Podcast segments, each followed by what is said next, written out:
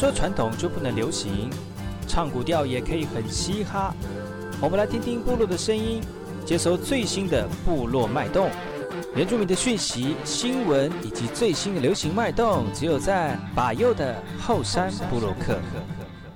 大家好，这里是马布隆，印尼土著大号，噶古吉巴尤，古苏马来。大家好，我是巴尤，再次回到后山部落客。今天后山部落客要跟大家聊的是原住民野菜美食，有哪些原住民野菜美食呢？我们先听一首歌曲，回来之后就进入我们今天的后山部落客。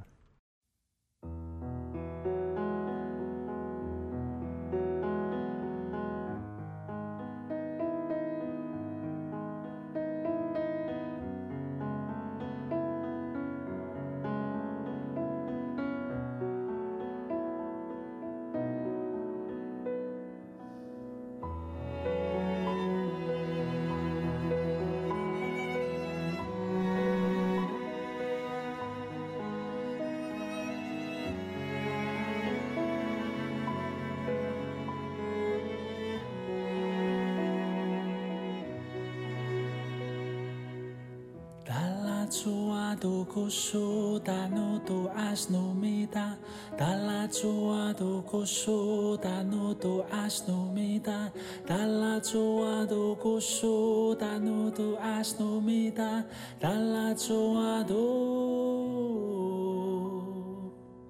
达拉祖阿杜古树达努杜阿斯努米达，达拉祖阿杜古树达努杜阿斯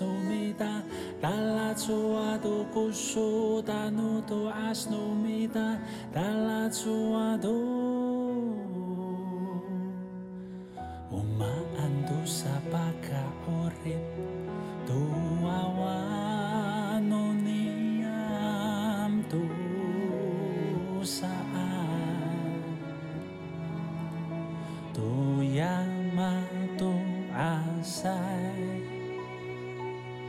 Umaanto sa pakaurip Tuwawa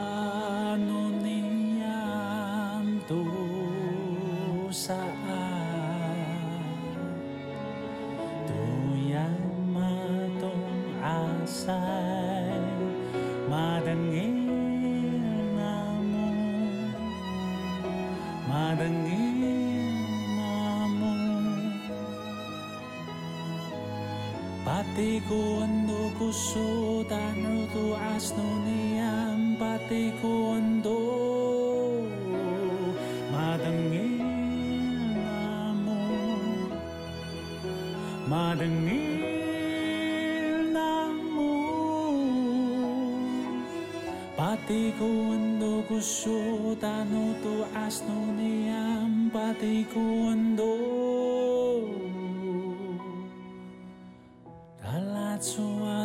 kusu tanu tu as no mida dala tua do cosuta no tu as no mida dala tua do cosuta no tu as no mida dala tua do cimaku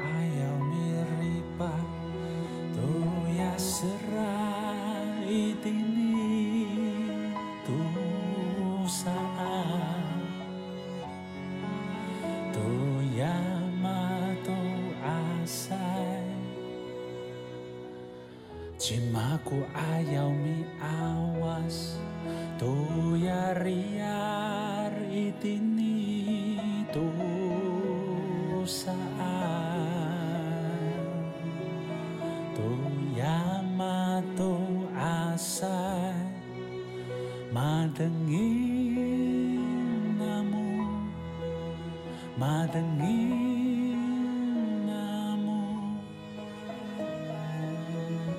Di ko ando ko so tano tu asno niya.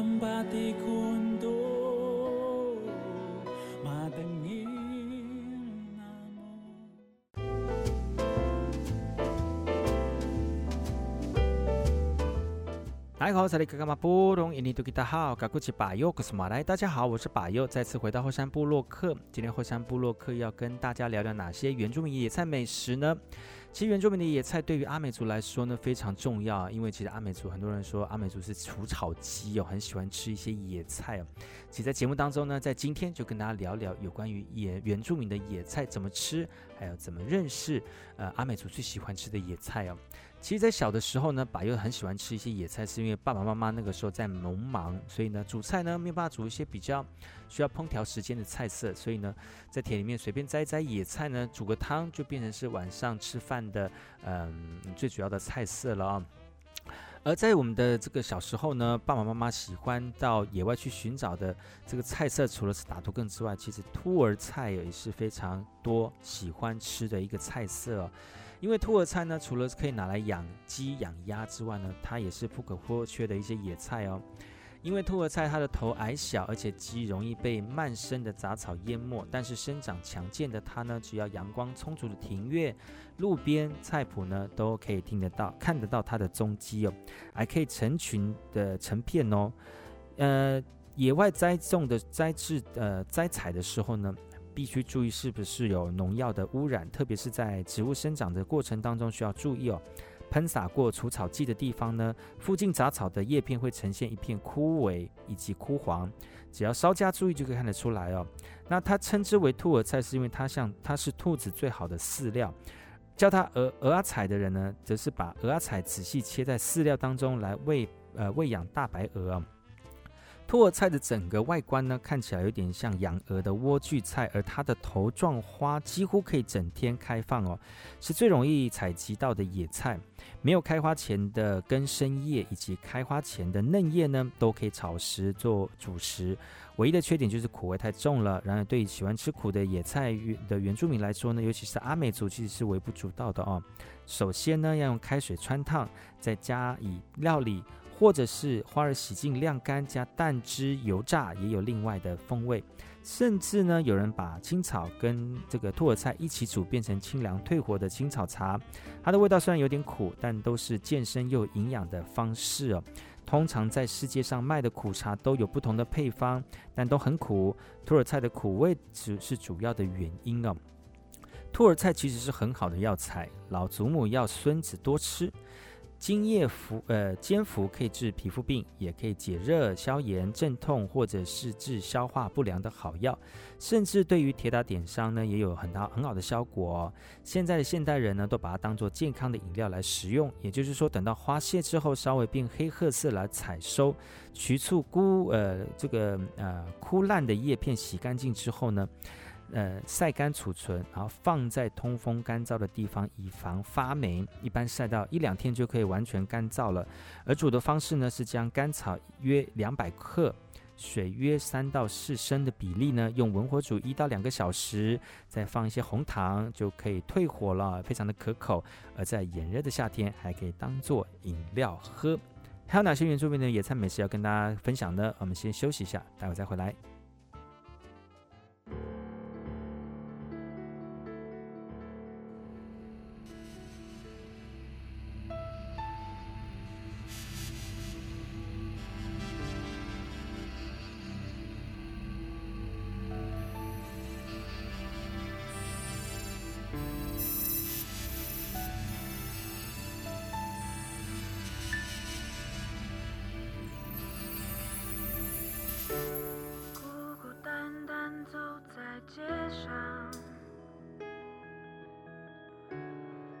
上没有车辆，想哭，只有月亮陪伴。行人冷漠来往，不知不觉已经走到最后一段，就像晚上。见彩虹般的奇怪，心情疲惫不堪，只想要寻求答案。嘴里唱着。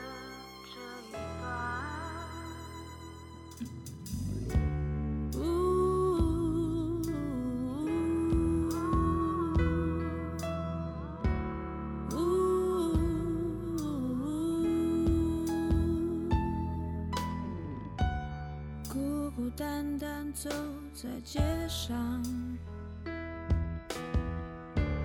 街上没有车辆，想哭，只有月亮陪伴。行人冷漠来往，不知不觉已经走像晚上看见彩虹般的奇怪，心情疲惫不堪，只想要寻求答案，嘴里唱着这一段。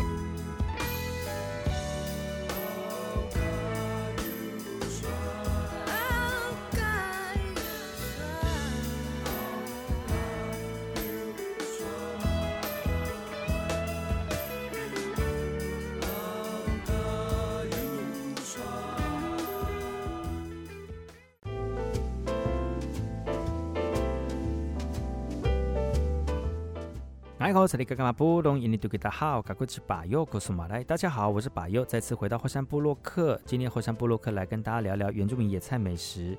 今天的原住民野菜美食来跟大家聊聊是山莴苣哦。其实呢，山莴苣在山里面很多可以发现得到，特别是在一些呃传统时代哦。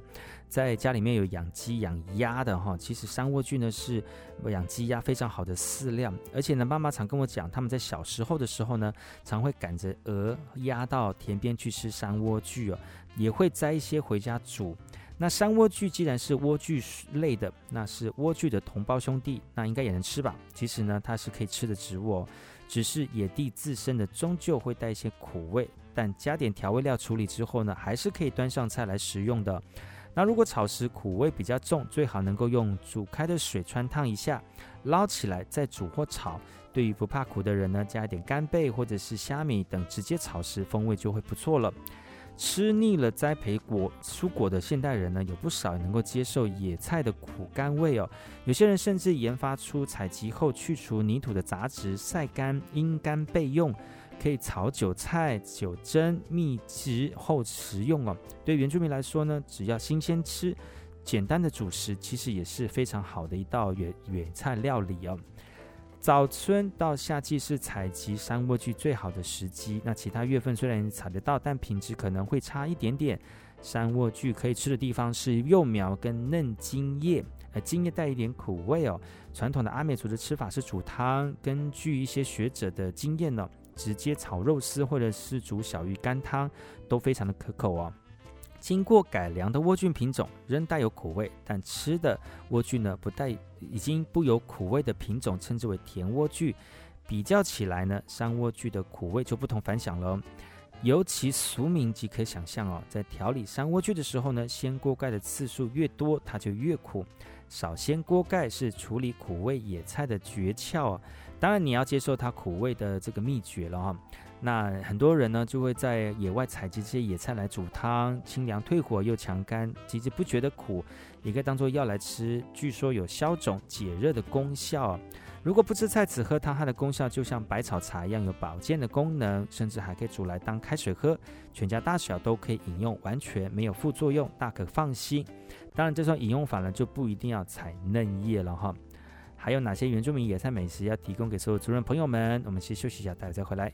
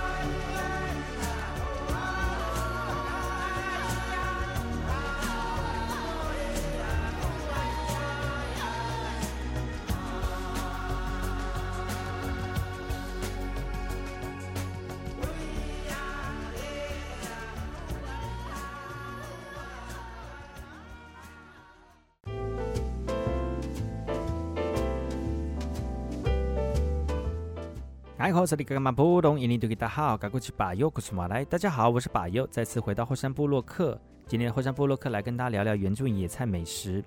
今天原住民野菜美食跟大家聊到了落葵哦。其实落葵呢是一种绿色肉质状的藤本植物，其实会常常在野外跟路边、荒地或者是庭院里面呢。有人说它是最适合栽种在篱笆旁的植物了，因为它的叶子有点像川七。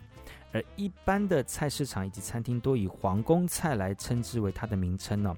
炒的时候有一点黏滑感。据说它的原名是这个钟葵，所以传错误以为是落葵啊。那是呃野生驯化多年草本生的植物，因为果实呈现紫红色呢，是古代腌制的原料，所以称为胭脂菜啊。